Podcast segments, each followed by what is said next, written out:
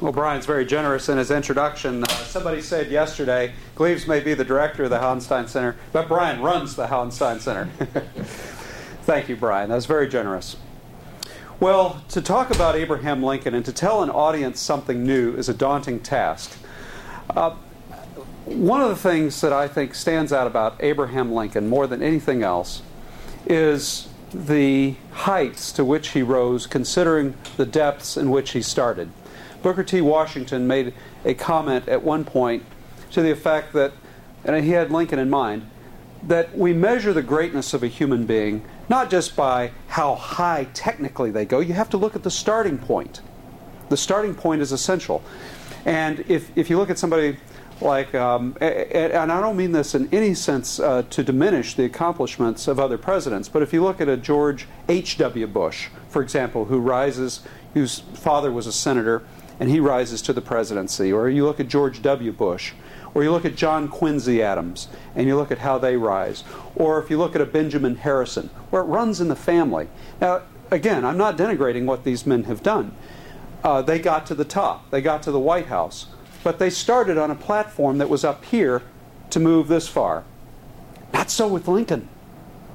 Lincoln's down there. And we're going to talk about that a little bit. We're really fortunate in American history to have such contrasting styles of leadership. When you look at George Washington, here was a man who was able to walk into a room and there was unanimous consent among everybody present that he was the leader. Now, how many of us sitting here, if we were to pluck one of us from this crowd, could say that about ourselves? Well, I, I, I mean, humbly speaking, I know I can't. I would have to earn your respect. I, I mean, I, I might not ever get to that point where unanimously you would say, oh, well, there's your leader. Washington would come into a room, and you know, four times he was chosen to be unanimously leader of the endeavors that he led. You know, with the, becoming general of the Continental Army, and then the president of the Constitutional Convention of 1787, and then twice elected president of the Electoral College unanimously. Lincoln presents a very different kind of great leader.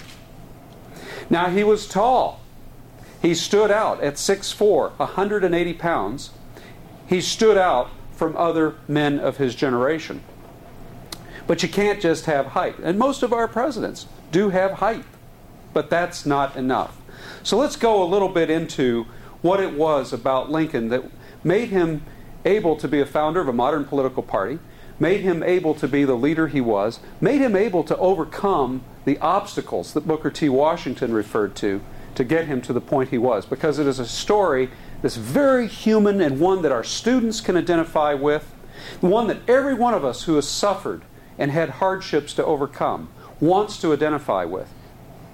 Because it gives Lincoln this heroic status, as Brian Flanagan pointed out yesterday in his paper, a mythic status a mythic status for a human person to rise that far and overcome that many obstacles. So, what's the first thing you would have noticed about Abraham Lincoln were he to come into this room? I think you would notice his personality. He was a solid people person. After you got over the fact that he was tall, after you got over the fact that he was ugly, he regarded himself of course, as ugly. He knew that he was not a handsome man to behold. And the people around him, of course, had made jokes, and he understood that he had to use self denigrating humor about his own appearance. And he did that splendidly. And it immediately put people at ease. There was a lot of speculation that he had Marfan syndrome, which would have also account for his appearance. Um, a, I believe, a, a, a nerve connective disorder and a heart disorder combined which um, in most people who suffer from it uh, have ears set at, at, a greater angle from the head, have the long limbs, and that kind of thing. Uh, doctors have speculated over whether Lincoln had Marfan's syndrome. We could prove it, by the way, if the samples of, of um, Lincoln's DNA at Johns Hopkins uh, were ever tested. But um, it, I think the first thing you would notice is that he had a personality that would be very attractive to you. Now, the question is where does this come from? This is one of those enigmas about the human person. Where does an attractive personality come from? It's obviously a, charisma is a part of something you're born with, but it's also something that's cultivated. Now, Lincoln out on the frontier was isolated. He grew up in this rude dirt cabin, uh, and you know the, the whole thing was 16 by 20. For example, at Knob Creek, 16 by 20 feet, very small, smaller than your living rooms probably. It was the whole family cabin. And you have to ask yourself, what did he do early in life to take advantage of whatever skills he recognized in himself? One of the things that Abraham Lincoln seemed to possess, and this would become very important for him as a leader, was self awareness. He knew who he was. But how, does, how do any of us know who we are? We know who we are by connecting with others. I've often speculated that Abraham Lincoln fits the description of what my mom used to say that we should be when we walk into a room. You know, I'm sure all of our moms tried to teach us this at one point. There are two kinds of people who walk into the room. There's the kind of person who walks in, they're a little cocky and arrogant. Here I am. You've been waiting for me to get here, haven't you? And then there's the second kind of person who walks into a room and they say, There you are. There you are. There you are. And I can't wait to get to know you. It's that ability to connect with people.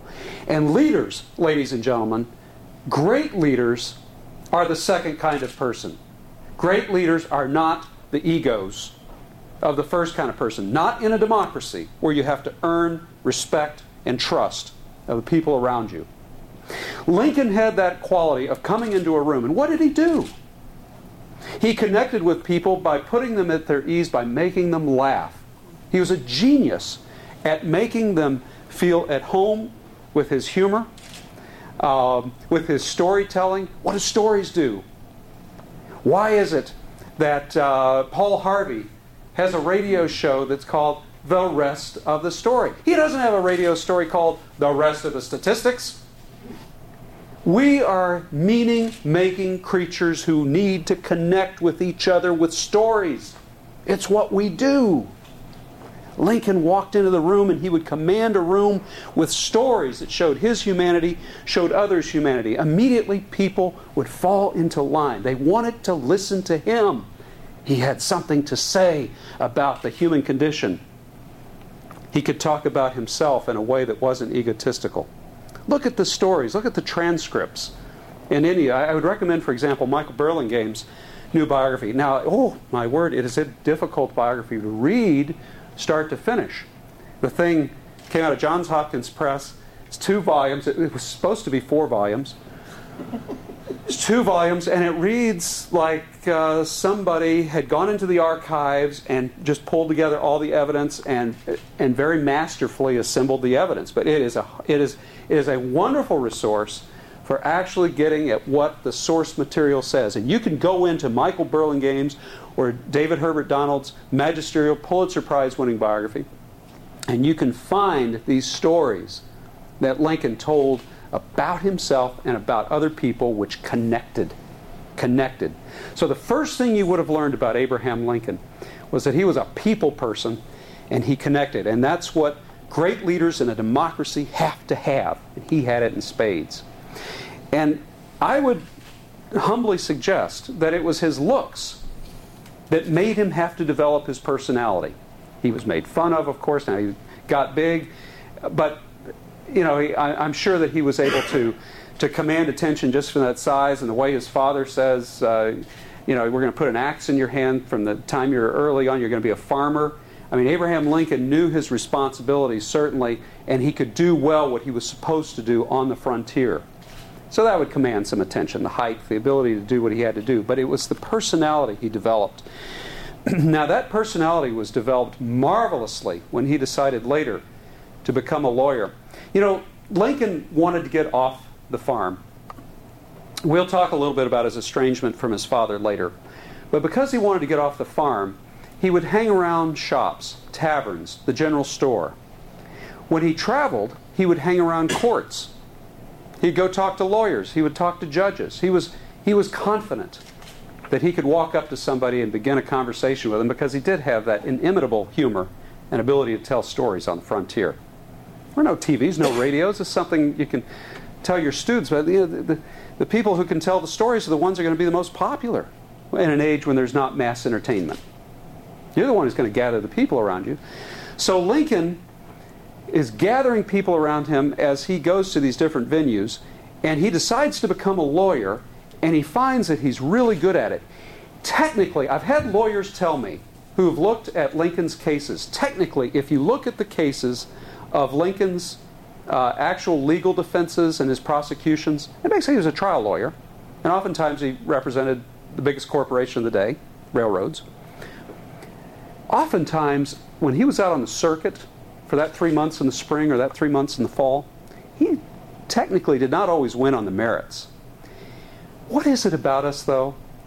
We know sometimes when somebody is telling maybe the more accurate story or the more logical story, the more statistically apt story, but our heart ends up going to the person who has the more winsome story, the better story.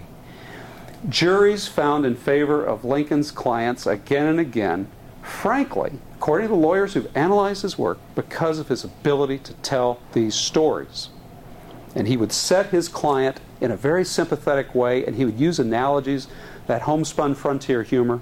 And out on the circuit, he was very, very popular.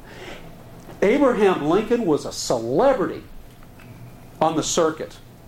He had the largest territory in Illinois in his circuit. He had to travel more miles than anybody else. People enjoyed it when Judge Davis and Abraham Lincoln would get into town because Lincoln, they knew, would entertain them. And at the taverns at night, they would trade stories. Well, Lincoln was the best storyteller of them all. What a great way to start a political party! What a great way to begin your political career by traveling the largest circuit in the state and making all of these friends, you're the Pied Piper. People want to come to you when you get to town. If people had one complaint about Abraham Lincoln in those taverns, they'd tell their stories. All the guys would be tired from having had some kind of wine or beer or some hard hard cider or whatever it was they were drinking that night. They'd want to go to bed and they'd tighten the ropes of the bed, you know, and men would sleep in the same bed. It's not because they were uh, gay. It, it, that, that was the custom. And Lincoln would have two, three, four other guys in this big bed. He didn't uh, take the candle down, he kept reading. Mm. He would read. The one thing that irritated the people was that he would read into the night because you see, he could not turn off his mind. Mm. And already he was thinking, how am I going to connect with you the next day? How am I going to argue that case so that the jury comes over to my client even though we've got this little problem logically. That's what Lincoln was doing. He knew the key is to connect. A people person. That's the first thing you would notice about Lincoln. What's the second thing you would have noticed about Lincoln as a person? I think if he were to come uh, amidst us, we would notice his passion. The passion would have expressed itself differently at different phases in his life. The passion would have expressed itself as a young man in ambition. Here was a guy who wanted to make something of himself. He did not want to die on a farm. He did not want to just go into anonymity the way so many of his ancestors had. He wanted to make something of himself. And over the years, as you read Lincoln biographies, over the years you see this transformation from sort of a self centered ambition to put your scent on the world into something much greater that's going to turn into a, a desire to serve a cause, a cause much larger than himself. And when he has all that time to read at night, and he's going back and he borrows the Indiana legal code, and at the front of the Indiana legal code, when he's about a 22 year old start, starting to read the law, what's in the front of the Indiana legal code? The Declaration of Independence the Constitution. He's reading them. He actually goes. Now, of course, you talk to lawyers in their legal training today.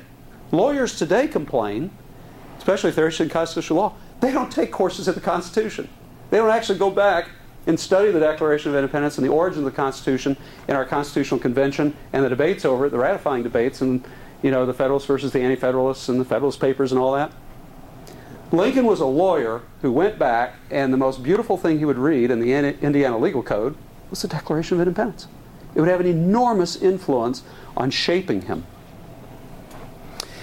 So you see this, this young man with passion, a burning desire to do something, to get out of a dirt floor cabin and not die anonymously on the frontier, but to go out and make his mark. And you all know the story. By the 1850s, our country was living with a contradiction. The Compromise of 1850 trying to, to have us live with popular sovereignty. The Missouri Compromise, not yet repealed, saying no, we're going to live with 3630, no slavery above that. One is a geographic distinction, the other is a democratic distinction. What principle is going to be running our country? Is it geography above 3630, no slavery, or is it democracy, the vote? Lincoln knew that a principle divided against itself could not stand. As we're pushing west, is it going to be geography? Democracy. Or is it going to be principle based on the Declaration of Independence? Lincoln is pulling all this stuff together. Think about riding the circuit, that large circuit in Illinois, as a young lawyer, and having all that time on your hands. You don't have on uh, uh, uh, Sirius and uh, XM radio and Rush Limbaugh and all those things. Lonely, lonely hours, and he filled his mind, and it shaped his passion to do something. So you know that by the 1850s he had transformed himself from somebody who was seeking maybe vainglory, same way Washington did when he was a young man, and moving beyond that to do something truly great for his country because he perceived a problem that if we were going to be the last best hope of mankind, we damn well better figure out what we were. Are we a democracy that tolerates slavery, or are we a republic that fulfills the vision of the founders? That's the ambition. That's the passion that Lincoln acquired. When we would note that in our conversation with him. I think the third thing we would notice about Abraham Lincoln is that he had imagination. Now, this imagination expressed itself in many key ways. We see the imagination certainly in the storytelling. And biographers are very quick to try to tease out, when they read all the stories about Lincoln, which stories he made up and which stories just, you know, pretty much came down and he transmuted them some way. Lincoln had a tremendous capacity to imagine, to see things that aren't actually physically there in front of you. That's what the good storyteller does to entertain. He takes you out of your tough existence for a few minutes, he transports you someplace. To make somebody laugh is usually to separate yourself from your existence a little bit. It presents a little bit of irony about your condition. Lincoln was a master at these things because he had the imagination, the vision to see what was not there. Now, that's on a small scale. This is personal interactions. What about the big scale vision that really defines a statesman? Statesmen have to have vision, they have to have that capacity to imagine what is not there and what needs to be improved. Well, he certainly had it when you look at the way he viewed this country. Now, most people, when they study Lincoln, and certainly when we teach it, we emphasize the North South connection. And Lincoln fixed it in his mind that this nation has to be united, North and South, so that we can survive. It's the same issues that Hamilton had confronted at the Constitutional Convention. It's the same things Henry Clay had said in all of his writings, working out the compromises that the great compromisers himself had worked out. They knew the country had to, to have the glue to stay together. But Lincoln also had an east west vision. It was a continental wide vision. Scott, in the previous talk, spoke about it a little bit. Some, several times uh, it has come up in this uh, conference. Lincoln had the ability to say that we were going to be the greatest country on the earth because he could see it. And he knew certain things had to happen to make that come about. He knew, for example, that the East Coast and the West Coast had to be knit together with a railroad using the latest technology. He was a technology geek. He was fascinated with the telegraph. You know, he, he fought the first telegraph war, really a large scale war in human history. But he knew that we had to knit the country together so that there'd be the expansion of a free republic. And he knew that to support the expansion of a free republic, not only would you have a railroad to move people and goods and their services so that they could enter a larger economy. They wouldn't just be subsistence farmers on the back 40, you know, growing what they could and then just sort of sustaining themselves and their immediate neighbors. No, those railroads enable these farmers, these citizen yeoman republicans now to enter a global marketplace to ship their goods and then those goods end up going any number of places and then they through their wealth get the goods in return. He sees this great economic empire. An empire perhaps that would not just acquire lands but would acquire wealth that would grab wealth increasingly from around the world because American farmers, American manufacturers were producing what the world needed. He had this great vision for this that he supported also, if you look at the Homestead Act, people actually to go out and populate the West. And then if you look at the Morrill Act and the great land grant universities, and we're very blessed in this state to have Michigan State University, founded in 1855 before the Morrill Act, but they claim that they are the first land grant university. And uh, we honor them as such at Michigan State. So it's really a, a, remarkable legacy that Lincoln gives us, not just in terms of North and South and preserving the Union. And of course, in the hierarchy of things, we would all emphasize that. But also East and West, that he saw that we would become a global economic superpower. And that is a very key sense in which he was the founder of a modern political party. He understood that this country would continue to grow if we did not step on our own progress in our march west and in solving our, our problems with labor and slavery. He had that great vision. What would be something else that Lincoln had that we would notice? Okay, we've talked a little bit so far about the fact that he was a people person. He connected with us. He came into a room and he connected with us. He told us stories. He made us laugh.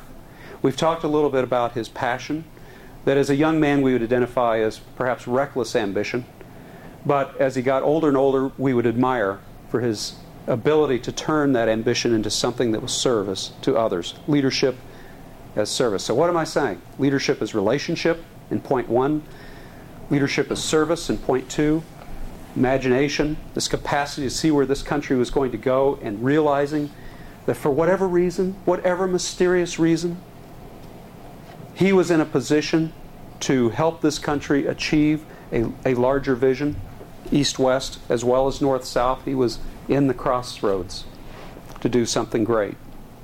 He had the imagination to grasp it and to act on it. But none of this would count if he didn't have something else.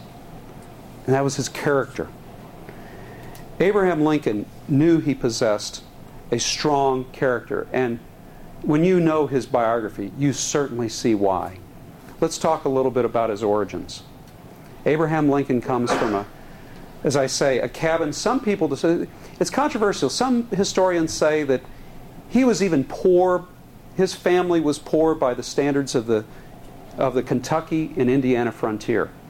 Other historians point out that his father, Thomas Hanks, at one time had two horses, had title to two pieces of property. Now he lost them. But, but the point is, this was a very insecure existence.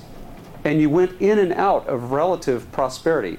I mean, prosperity on this frontier, when you actually go and look at these cabins, it's not in any sense that we would call prosperity. Lincoln had to overcome tremendous material poverty to get where he got in life. He overcame, of course, being isolated, not having access to books, going to an ABC school for exactly one year of his life. He had one year of formal schooling. I always make the distinction between education and schooling. Lincoln was poorly schooled but well educated. I always correct students when they say that he only had one year of, of education. No, he had about 56 years of education, one year of schooling. Abraham Lincoln's schooling, as you know, taught him reading, writing, and ciphering to the rule of three. So, what was this incredible mind doing? He was drawn not to the farming life. Why, he didn't even like the hunting on the frontier. Just let me have a little digression here. When he was seven years old, he was alone in the cabin, and uh, there were some turkeys out, and you know he's testing. All boys, like all girls, test themselves. How do I become a man? How do I measure up to my dad? My dad's so critical of me. And so he shot the turkey, and he felt so bad about it. From the age of seven on, he claims he never again shot anything larger than a rabbit, as it made him feel so bad. This is a kid who did not fit into the frontier, in other words. This is why he wanted to get off that farm and go to the store. He wanted to be a surveyor, he wanted to be postmaster, he wanted to take that barge down the Mississippi River. Whatever it took, he wanted to get off the farm. Of course, he eventually, as you know, becomes a lawyer and a politician and then a statesman. But the point is that Lincoln had the character to know, okay, I'm different. I'm a different kid. You know, he was the kind of kid who would go to church on, on Sunday when they could get to church. His parents were very religious. He'd come back and he would weave his legs into the fence rails that he'd helped his pa make. And he would repeat the sermon of what happened at church. And he would do it better. And the kids would laugh.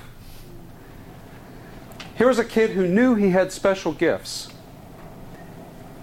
But he also had to overcome so many things that would, would have beat down people who weren't as strong. When you think about the fact that his he had a little brother die shortly after childbirth. Then his mother dies of the milk sick, contaminated milk, because the cow had eaten uh, a noxious weed. Now think about this. Let me paint a little vivid picture for you. Knob Creek, Indiana. That cabin has been measured at 16 by 20 feet. You imagine your mom in there dying for a week, a writhing, terrible death, very painful death, and you're just all sitting in there trying to nurse if you can, doing your chores, but you can never get the image of her pain, her swelling body, the sweat. I think it was in October, October 16th the sweat, the, the tongue gets swollen and black. Physicians have described what the milk sick does to people. And it's not pretty. And here you have this nine year old kid watching this. And she is delirious a lot of the time. And then she dies, and you have to help build your mom's coffin with your dad. You're the boy. So you're you take the lathe, you're doing the planing, you're doing the whittling. Um, it's been speculated, you know, what did Abraham look like as a nine year old kid as he's whittling the mortise and tenons for putting that coffin together? What must have been going through his head as he was thinking about the human condition? Why his very mother, the person who had brought him into this world, was no more. And he was left with a father who was very critical, a father who criticized him for not going out. Why aren't you like the other boys? Why don't you hunt more? The deer out there, why didn't you shoot it? Why don't you help me more in farming? Why are you always going off and reading? We got more chores to do. I'm going to beat you if I catch you reading again. That's Abraham Lincoln's childhood. Ladies and gentlemen, what I'm suggesting is that Abraham Lincoln not only had to overcome material privation, he had to overcome emotional poverty. Emotional poverty with the losses in his life. And we're just beginning.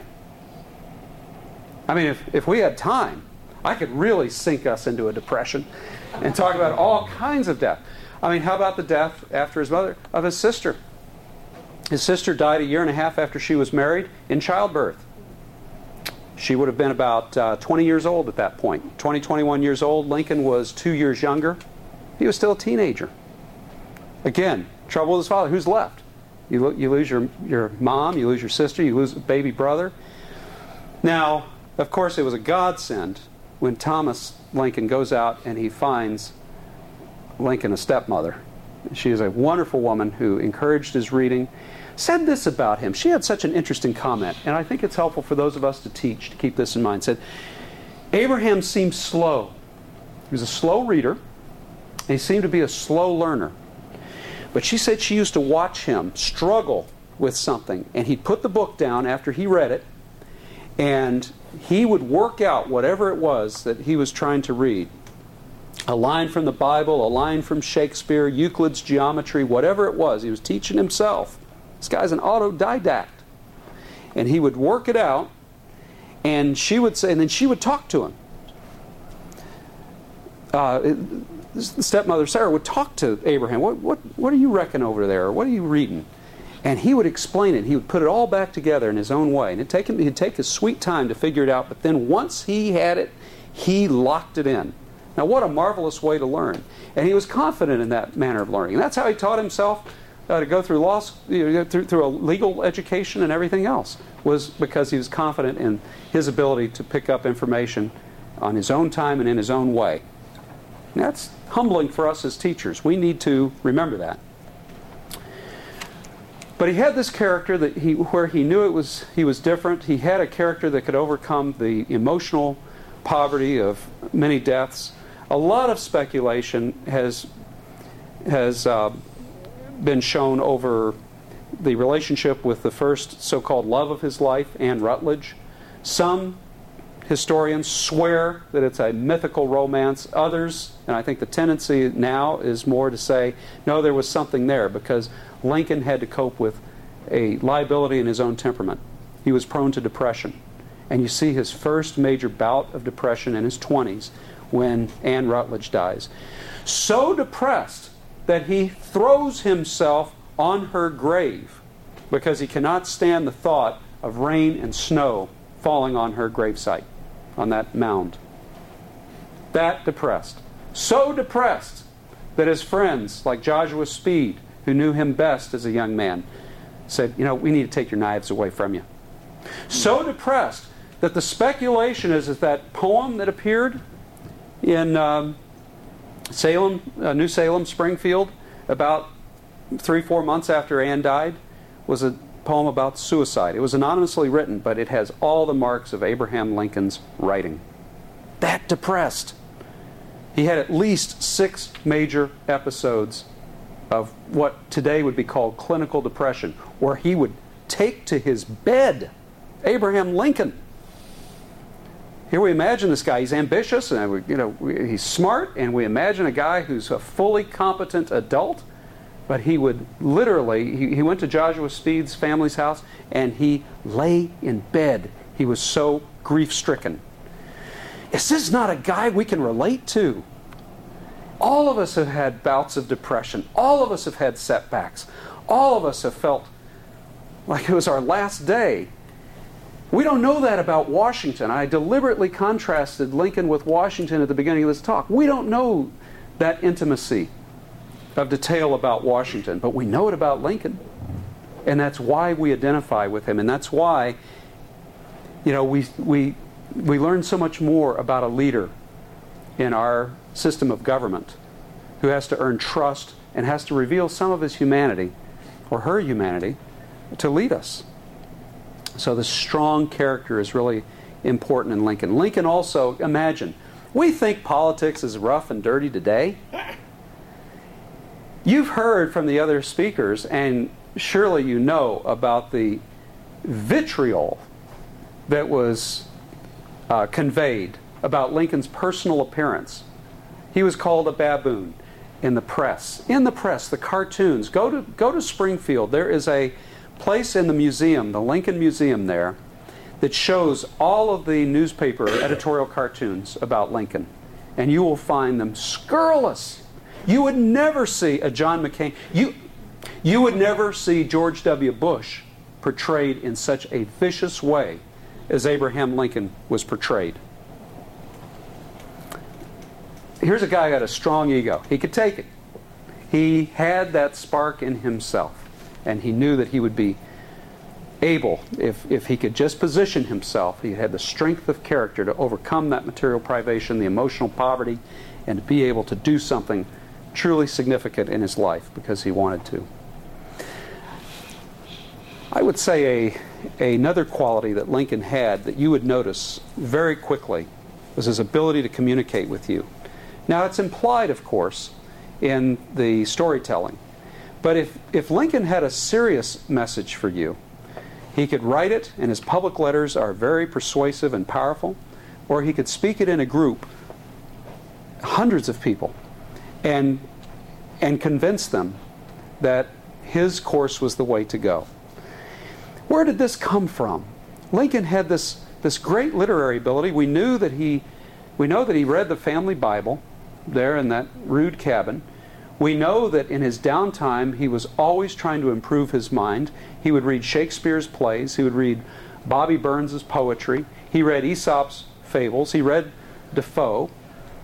Um, we know that uh, he was taken with uh, Byron's poetry at a certain point in his life, more the romantic part.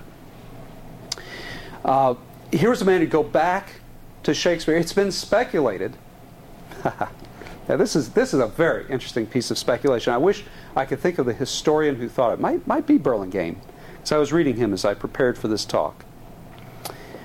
Does anybody here know what, what uh, Lincoln's favorite Shakespeare play was? Macbeth. What the, I mean, outside of Lear say, uh, what, what, what would you say one of the most tragic Shakespeare plays is? I mean, most people would choose Macbeth. What's Macbeth about? Macbeth is about an ambitious, loveless married couple. Interesting speculation. Jim, you mm. see exactly where this is going. Now, I'm not going to speculate too much on Lincoln's marriage. Um, she was very ambitious for him and was a powerful force for you know getting him out the door and keeping him on track and advancing him. Um, but she also was a powerful detraction for him in his career because she was very temperamental and it's been suggested that she had hints of mental illness early on that once she lost three of her four kids i mean this would do a number on anybody i think losing a child is terribly difficult so even, even in the 19th century if you lose you know three of your four boys this would be horrible so um, my heart goes out to Mary. I, I, mean, I maybe they did have a rough marriage for a number of reasons, but um, they both suffered greatly in having to overcome their losses. I think that ability to communicate, though, also comes from not just the, the reading and the lawyering, but also, again, this ability. You know, he had suffered so much, he understood us. And this brings me back to the original point as not, we come back to this point that he has the ability to connect with people. Now, there are many other qualities that we would notice about Abraham Lincoln were he to come in our midst. We would certainly notice his focus, his ability to, to prioritize what needed to be done and, and stay focused on those things. Although he laughed, he, he said that um, he had no system as a lawyer, which is sort of funny. Um, he, he said that he had to find partners always, like Billy Herndon, who, uh, what did he say about Billy Herndon? He said Billy Herndon was a, a man with system, but a bad lawyer. I was a good lawyer, but I had no system. He said, I later learned that Billy Herndon had no system, but was a good lawyer, so he disappointed me twice. Lincoln's humor. Uh, he he, but he could prioritize what needed to be done, and that was an important quality to his leadership. But all of these things go into making Abraham Lincoln this mythic hero. Controversial, no question about it. Uh, somebody we will continue to debate, no, no doubt. Somebody who we will continue to misunderstand positively. Here's a man that we know a lot about that ain't so, and a man that we don't know much about that we should know. Here's a man, I mean, we know the challenge of this as teachers. Here's a man who's criticized for things that aren't his fault. For example, if you look at the whole suspension of the writ of habeas corpus, everybody says, well, you know, he shouldn't have done that, he was violating the Constitution. Well, in what sense was he violating the Constitution? Not suspending the writ of habeas corpus. The Constitution indeed provides for that. But what branch of government gets to do it? It's in Article 1. It's the Congress that gets to suspend the writ of habeas corpus. And in a posthumous court decision, so after Lincoln is assassinated, the Supreme Court does say that presidents henceforward will need the assent of Congress to suspend habeas corpus. That's the criticism that Lincoln did not work with the Congress, not that he did that, not that it's unconstitutional. It is constitutional to suspend habeas corpus, but who's the agent in that process? And to preserve the balance of power, Lincoln was a strong president. The Supreme Court afterwards said the president and Congress need to work together on that.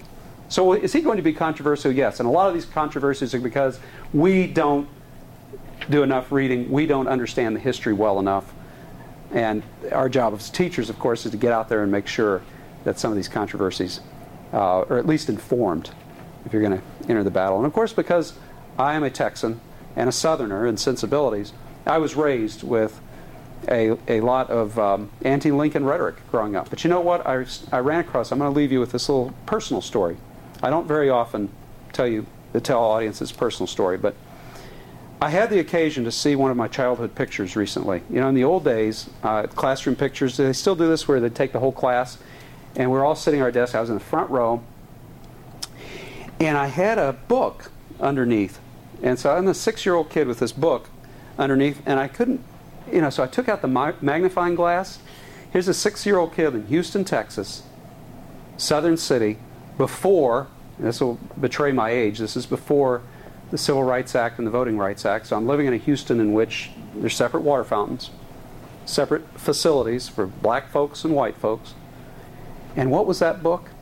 As I magnified it, it was D'Aulaire's Lincoln. Mm. And so already as a six-year-old kid, I was I was reading Lincoln in a in hostile territory. he attracted me then, and he attracts me today. And uh, I hope you've caught the fever. Thank you very much.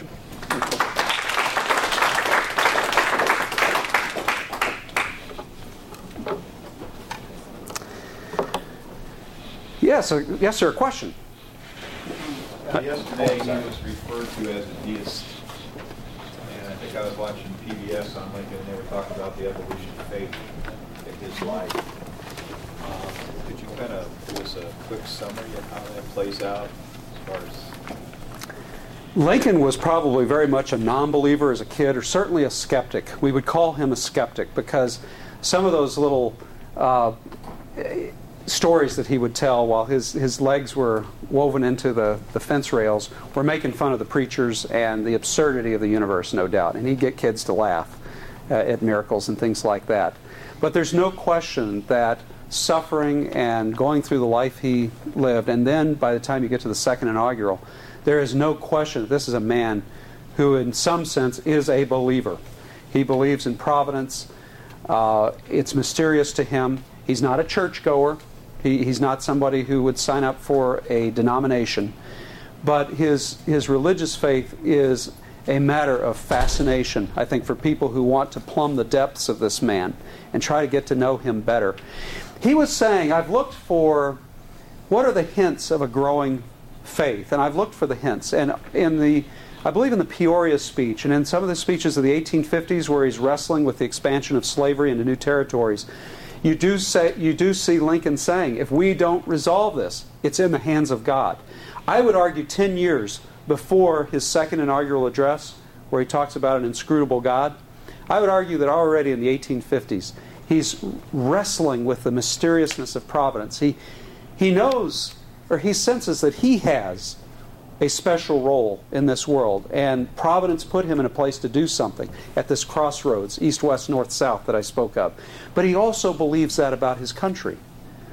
I mean, he really, you, you can tell that, that there's, this, there's this divine element in it that's very important to him to get right.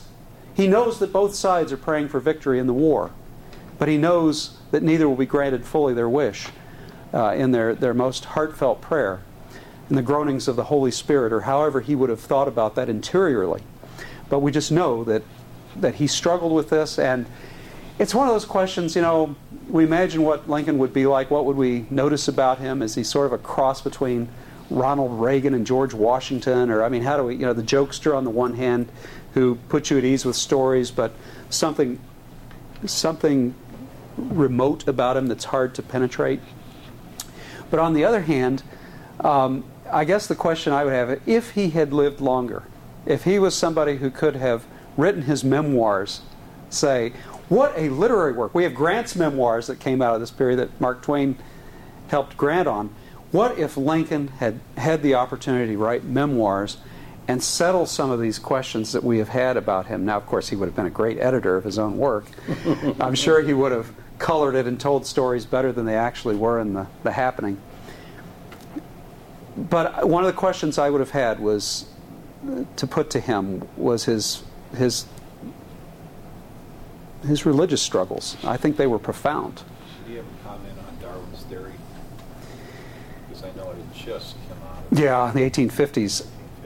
That's a great question, and I think the editorial cartoons poking fun at him that made him into a baboon, those were comments that probably were colored with a little bit of Darwinian theory about Abraham Lincoln. But I don't I'm not aware, and I'll have to go back to Michael Burlingame's exhaustive biography to see if I can find something. Very good question, since they'd be contemporaries. Yes, Greg. A question maybe on leadership.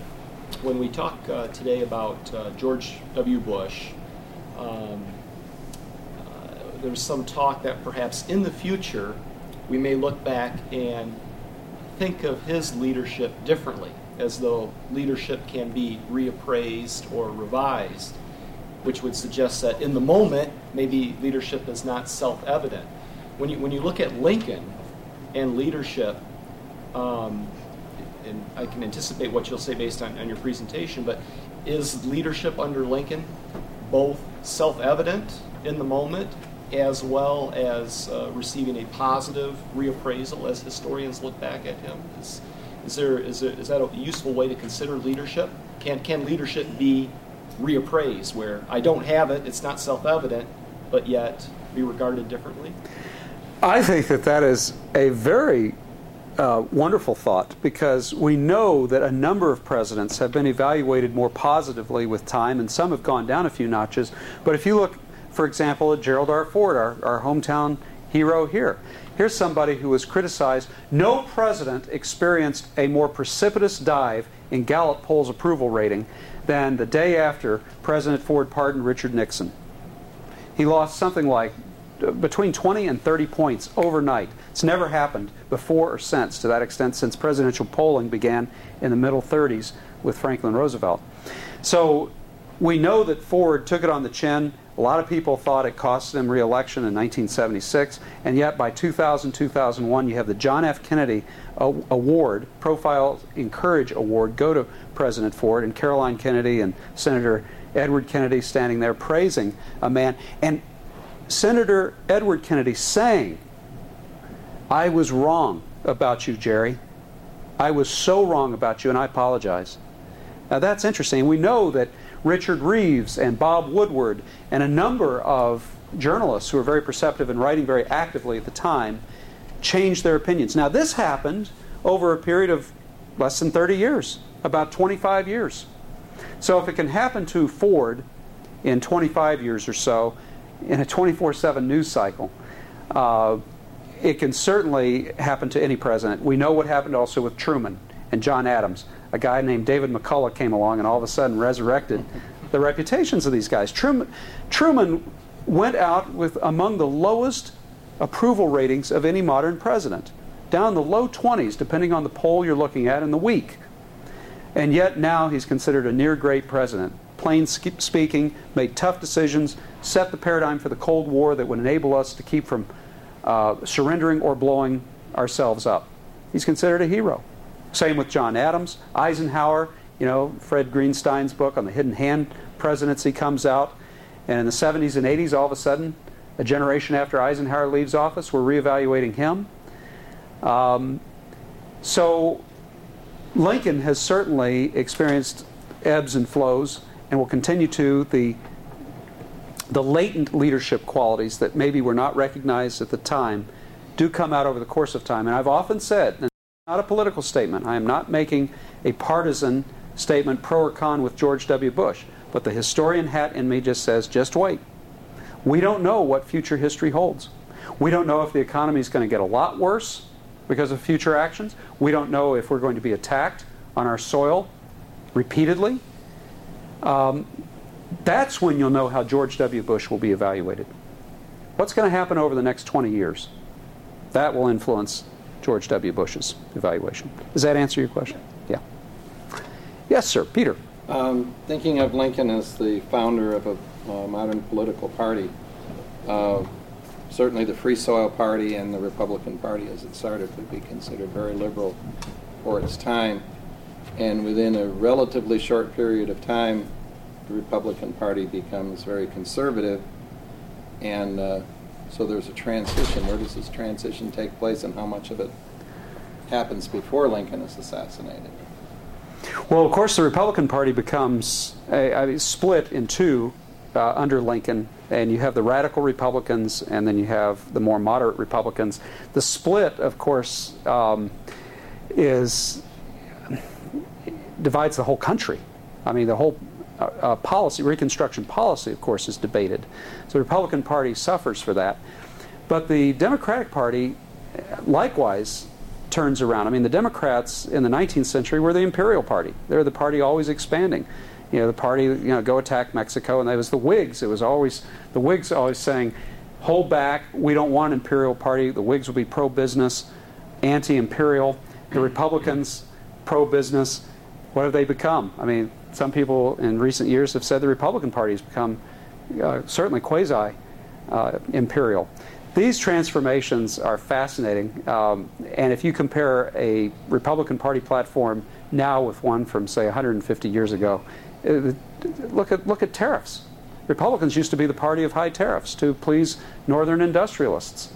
Well, now, of course, Republicans want to be the party of low taxes, and um, you know, um, if you look at another um, look at uh, government improvements, internal improvements. Whigs and Republicans were always voting for internal improvements in the economy. The government would pick winners and losers and uh, help railroads and canals and telegraphs and all kinds of, of corporations. Now, of course, um, the Democratic Party is considered the one taking the lead on big public works projects. This is the fascination of being a historian. I love it. I mean, you cannot keep still. You cannot just depend on the last book you read, and you cannot just depend on the nostrums you heard. You know, uh, some entertaining speaker say once. I mean, you've got to keep working hard to understand how we got where we are. I'm sure that's what attracted many of you and keeps you in the teaching profession. It certainly attracts me as well. Well, thank you very much. I enjoyed your audience very much. Bye bye.